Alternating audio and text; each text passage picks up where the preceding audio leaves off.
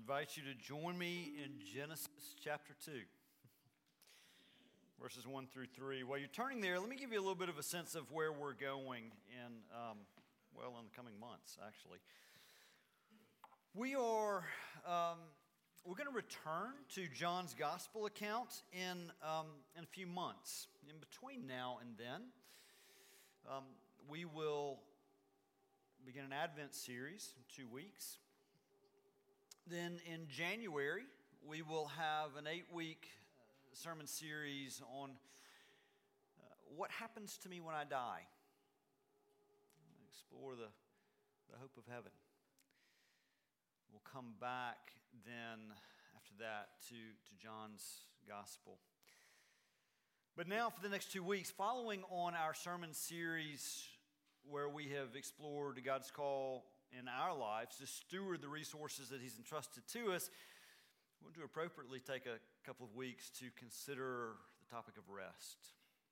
The rest that is promised to us from the God who owns all and entrusts all to us.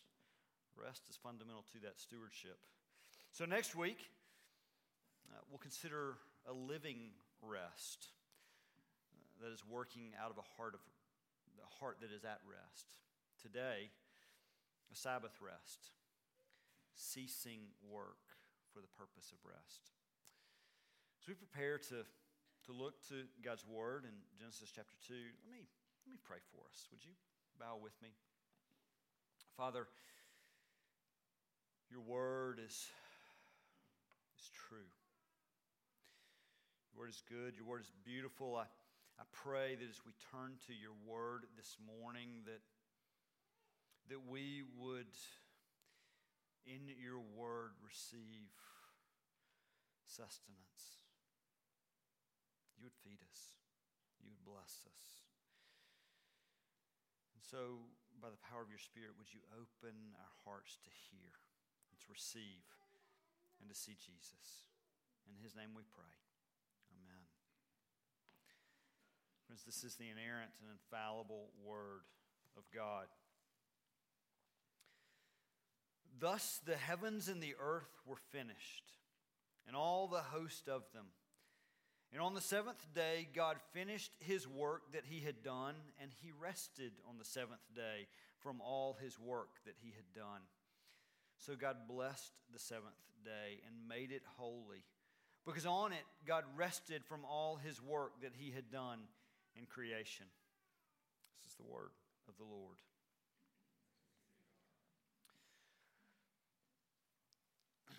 last week, uh, last week, last month, um, I had a, a week that started out with a rather unexpected call. It was the week after I had come back from India. So I'd been out of the office for, um, I guess, 10 days at that point in time. I, I came in to the office that Monday morning, and, and in addition to preparing to study, uh, preparing the work of sermon preparation, I also had uh, quite a bit of accumulated administrative work that was awaiting my attention. In addition to all of that, uh, that was the week of our church planting cohort where we partner with Cahaba Park, Park Church, and I had a day midweek set aside to go and teach over there. In other words, it was shaping up to be a busy week. And then at 9 o'clock, that Monday morning, I received a phone call that changed everything. My dear friend Jim, Jim Hatch, he's one of the missionaries that we support. He was coming into town and was going to be there for the church planting cohort. Jim and I were actually supposed to have lunch that day, but he called me at 9 a.m. that morning and he had, a very, had had a very bad accident. Quickly, I closed my books, I closed my computer, I got in the car, and I went. Um, Jim was alongside of I 20 um, out in Lincoln. I drove quickly, pulled up to the scene of the accident. The car was totaled. Uh, Jim was, was still shaky from the trauma of the accident and his ribs and his back were beginning to hurt. We got everything settled with uh, the state patrolman. We got Jim's bags out of his totaled car. Loaded up in my car, we went to urgent care. After urgent care, we, uh, by this time, I, I took him and we, we ate a bite of lunch. We went, we took care of the totaled rental car. We canceled his housing plans for the week, and I brought him to my home where Jim stayed that night, the next night, and the next day. It was a change to the plans for the week and more particularly for the day. And that's the reason I bring this all up. It was to have been a very busy day, it was to have been a very busy week, but all of a sudden it stopped. Everything stopped. And I got nothing accomplished that day that I had planned, but as I reflected back on that day, it was the best day. You see, Jim is, is a dear friend. And on that day, I got to be present with my friend. And there, as I was present with my friend, the unfinished work didn't matter. It simply ceased because that day the Lord had something better. It was a day of presence, and there was something beautiful in that presence. That night, Jim and Anna and I sat around in our living room and we reflected over a relationship that has gone back for 14 years. And we reflected on that day, and we all agreed that it was unfortunate that the cause of this day was his accident. But we also all agreed that it was a good day because the Lord had given us a gift. It was a forced gift. But it was a gift wherein he stopped everything else. Now, why is stopping such a gift? Why do we need it so? And, if it is a gift and we need it so, why are we so hesitant to do it? There's something vital in the stopping. And we see its beauty here in this passage. I want to acknowledge as we look to this passage that God's stopping is different than our stopping, namely because God's work was complete. I want to give you a homework assignment. Odd, I know, on a Sabbath day. Let me give you a homework assignment. This afternoon, I want you to go home. I want you to go back and read Genesis 1. Read it slowly. Savor it because it is beautiful. As you savor Genesis 1, I want you to reflect on the breadth of God's creative work, on the excellence of His work, and on how He delighted in every step of it. As you read Genesis 1, I want you to imagine the stars in the night sky. I want you to imagine the snow capped peak of Mount Everest. And I want you to imagine the glimmer of the tiniest little minnow darting through the waters. That was Genesis 1. That was the first six days. That's not a bad week, wouldn't you say? That is a lot of work. And so then Genesis 2 1, thus. Thus. It's one word that captured a whole chapter of completed work. The work was complete. Thus. It was finished. It was done. All of it. And then in verse 2, he rested. God rested. something you need to know uh, about the Hebrew language. It's, it's fluid, it's, it's nuanced. If the Greek is logical, analytical, sort of right handed, the Hebrew, it's poetic, it's artistic, it's rhythmic, it's left handed. And God, in His wisdom, chose to record His canon in these two languages that God would speak in the Hebrew and the Greek. It tells us something about His breadth.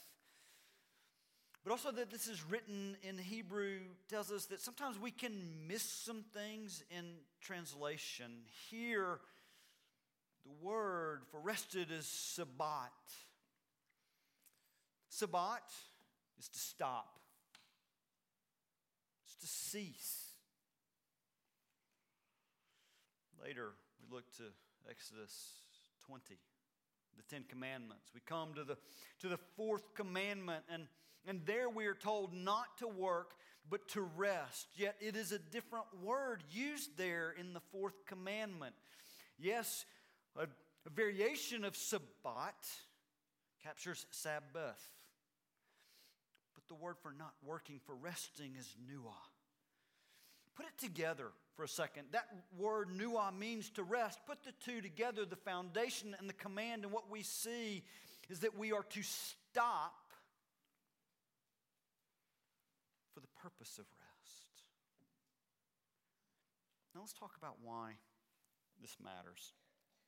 I don't know about you, but I've often thought about these three verses here at the beginning of Genesis 2 in terms of God being tired. Now, we all have to agree, he did a lot in those first six days. It was a big week, and I often think about his need to just catch his breath, to rest. But here's the problem that thinking is to give God a human attribute and a fallen one at that. God's rest on the seventh day is not meant to imply that he was weary from his labors. No. His stopping on the seventh day does not communicate weariness, but satisfaction. The work was complete. And because it was complete and it was good, God stopped. That's fundamental here. We often talk about Sabbath rest by looking to the fourth commandment there in Exodus 20, or at times to the gospel accounts where Jesus is always seemingly doing battle with the Pharisees over the Sabbath, and the Pharisees are largely arguing over what should or should not be done. But before the Sabbath was a command, it was modeled and it was established. God stopped and then he blessed. Verse 3 So God blessed the seventh day and made it holy. What does it mean to bless a day? We think in terms of blessing a person, but a day? What, what could that mean? Well, he goes on, as we just read, to, to, to make it holy. That is to set it apart so that it is a day meant to be different. And in the holiness of that day, day is communicating something of the God in whom we are to find contentment. This blessing of the Sabbath day, it came pre fall. Before there was toil in our labor, before weariness marked our work. So this blessing, this setting apart, is meant to communicate beauty and orderliness, the beauty and orderliness of God, and God and His, and His wondrous wisdom built into the fabric of time this tangible rhythm and reminder that His finished work is sufficient. His time is sufficient. Now, certainly, the command and, and our observance of the command comes after the fall when we do experience weariness. And that weariness that, that accompanies the fall and our labors adds to this day the need for physical rest.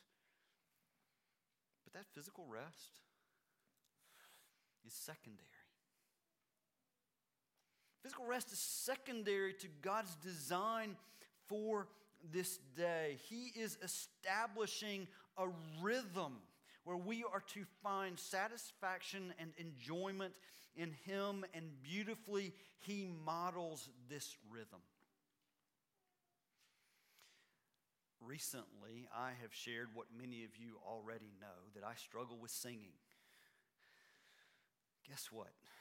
I also struggle with rhythm. I can't clap to a beat. If I could, I would be up here on Friday night with tapestry, dancing and singing.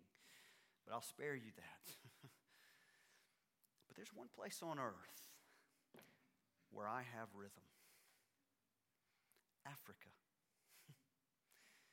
in Africa, in worship, there is a simple beauty the worship. It's led by voice and by drum, by the djembe. And that, that drum, that djembe, is so clear, so powerful, so rhythmic that even I can follow it. I have rhythm in Africa. You see the impact of God's blessing of this day? The rhythm of this day is so clear, so powerful, yes, so rhythmic that even weary, struggling sinners can follow it and be blessed. Certainly, there is a call to remembrance on this day. But I believe there's more than a pattern for remembrance. There is, in God's blessing this day, a conferring of, of redemptive power. I don't mean by that that we're saved by our observance of the Sabbath. No, that's not what I'm saying. I'm saying that in our observance of the Sabbath, in our enjoyment of the Sabbath, something is communicated to us of the grace of God. And through this day, we grow, we grow in Christ like dependence. We grow in holiness. We grow in contentment in Him. So this day,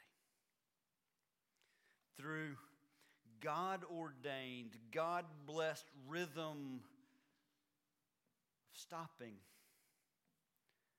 we find rest. The fourth commandment commands us to remember the Sabbath rest. But what does it tell us? What does it tell your heart that before it was a command, it was modeled by God. What does your heart need to hear in that? Consider that question this week. I think first, at least what I have needed to hear is that the Sabbath provides for us a pattern of unhurried, non anxious creative labor. The God who created all stars, Mount Everest, and the minnow. He also established the spiritual gifts that we have been discussing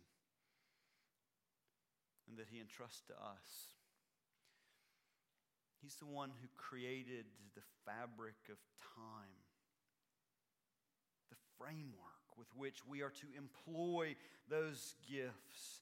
And He knows us, created us, He knew us in our mother's womb, and He calls us to steward those gifts and that time wisely, creatively.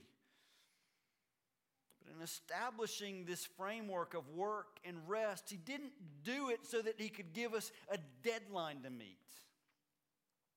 Now, certainly, we are to redeem the six days by, by using them fully and wisely, but this framework is not meant to add a deadline to complete, but to free us from the burden of self sufficiency.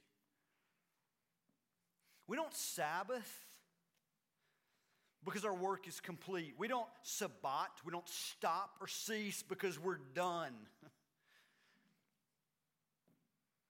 we stop because God is. Because God is. And so we're freed from that burden and given the ability to enjoy this gift of unhurried non anxious, creative labor. My heart needs to hear that because there's a lot of work left to be done. But the Sabbath is a gift of rest because it is a gift of dependence. And in that, there is a pattern for our image bearing. As a child, of God, I stop because my Father did. We stop because our Father did. All right. This point, you're saying, how? How do I do this? How do I actually cease my labors on the Sabbath? I don't want to be overly simplistic, but the truth is, God just stopped. Now, yes, his work was complete, but that's the point. His work was complete. He just stopped. So, why don't we just stop? Maybe we are afraid to sabbat because we're afraid to nuah. We're afraid to stop because we're actually afraid to rest. Maybe that is because we don't have contentment. God stopping was born out of his satisfaction, but if we are still striving to find satisfaction, still striving to find some contentment, maybe in the identity that we derive from our work, or perhaps from the material goods that our material that our work provides. We will struggle to stop. Do you struggle to cease because you struggle with contentment maybe we don't stop because we don't think it's possible if there were thought bubbles popping up around the room, those thought bubbles might just say, Pastor, you don't know what I've got in front of me. You don't know my workload. I don't. But I say this with all gentleness that's not the point. Not the point. What are we saying when we say we can't rest because we can't stop because our workload is too great. We're, we're saying that rest is not important enough, that I don't need it. I'm way too important to stop. Which is also another way of saying God is not sufficient. But to follow the Lord's pattern is to depend on the Lord's provision of time, talent, of treasure. To cease from our labors is the ultimate act of trust. We cease from our labors because God did, which means that stopping for rest is ultimately an act of worship, which means it's more than physical rest. it's about more than physical rest, it's about soul rest in Him. Verse 1 actually sounds passive. Thus the heavens and earth were finished. The work was finished, as if it were passively finished. But verses 2 and 3 provide the Hebrew poetry that is the exclamation point meant to emphasize that this completion was not passive. The work didn't just finish, God did it. God completed the work. He did so in creation, and He has done so for those who are in Christ Jesus. Have you ever wondered why we observe the Sabbath on Sunday instead of on Saturday? After all, the Sabbath is a pattern that was established in the rhythm of creation. Six days of labor, a seventh day, Saturday, to be a day of rest. In Exodus chapter 20, verses 8 through 11, in the fourth commandment, it is given with work and rest as the basis for the Sabbath. But there is a second reading of the Ten Commandments. The first is there in Exodus 20. The second is in Deuteronomy chapter 5. There in Deuteronomy chapter 5, Moses has gathered the Israelites there across from the Jordan River. They are about to enter into the promised land. And, and Deuteronomy reads as if, and it actually is, a covenant renewal ceremony where the Lord is reminding the people who they are because of who they belong to and what that will mean as they go into the promised land. And so then in Deuteronomy 5, he puts the Ten Commandments before them again. And almost all of those commandments are read word for word, just as it, they were given in Exodus 20, except for the fourth commandment. The fourth commandment is there, still is the fourth commandment, but there is an additional basis given. Not a change of basis, but an additional basis. Deuteronomy 12, or 5, verses 12 through 15 tells us that the, the additional basis for the Sabbath is redemption. That God redeemed the Israelites from the bondage of slavery in Egypt. So they are to Sabbath rest rooted in creation and worship rooted in redemption. Ultimately, that redemption pointed to a greater redemption. A redemption that was accomplished on the cross when Jesus became the true Passover lamb. There on the cross, finished. So that those who are in Christ can receive the grace of God through faith in Him alone. Redemption was accomplished on the cross and then sealed in the resurrection, where the seal of death was broken forever. Friends, the Christian Sabbath from the early days, the church and the Acts of the Apostles until now, has been a resurrection day. We celebrate the Sabbath on the first day because on the first day, Christ rose from the dead. And it is a reminder that our rest, both body and soul, is not in the completion of our weekly task list. But it is in Jesus, and it is complete. That Monday, when I got the call from Jim, the Lord called me to stop. My work for the day and my work for the week had barely begun. There was much left to do and little time to do it in. Yet in the stopping, the Lord refreshed me because He was and is sufficient.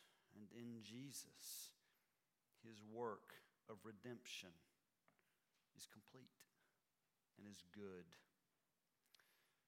Christ Church, God ceased His work because His work was complete and good. And in building this pattern into the fabric of time, He has given us a tangible, clear, powerful rhythm and reminder that His finished work is sufficient. And so let us follow this rhythm and find rest for our souls. Father, you're perfect. Your ways are perfect. Your work is complete, and we are yours. Grow us in trust. Grow us in worship. Grow us in your image that we might do as you, our Father, have done. In Christ's name we pray.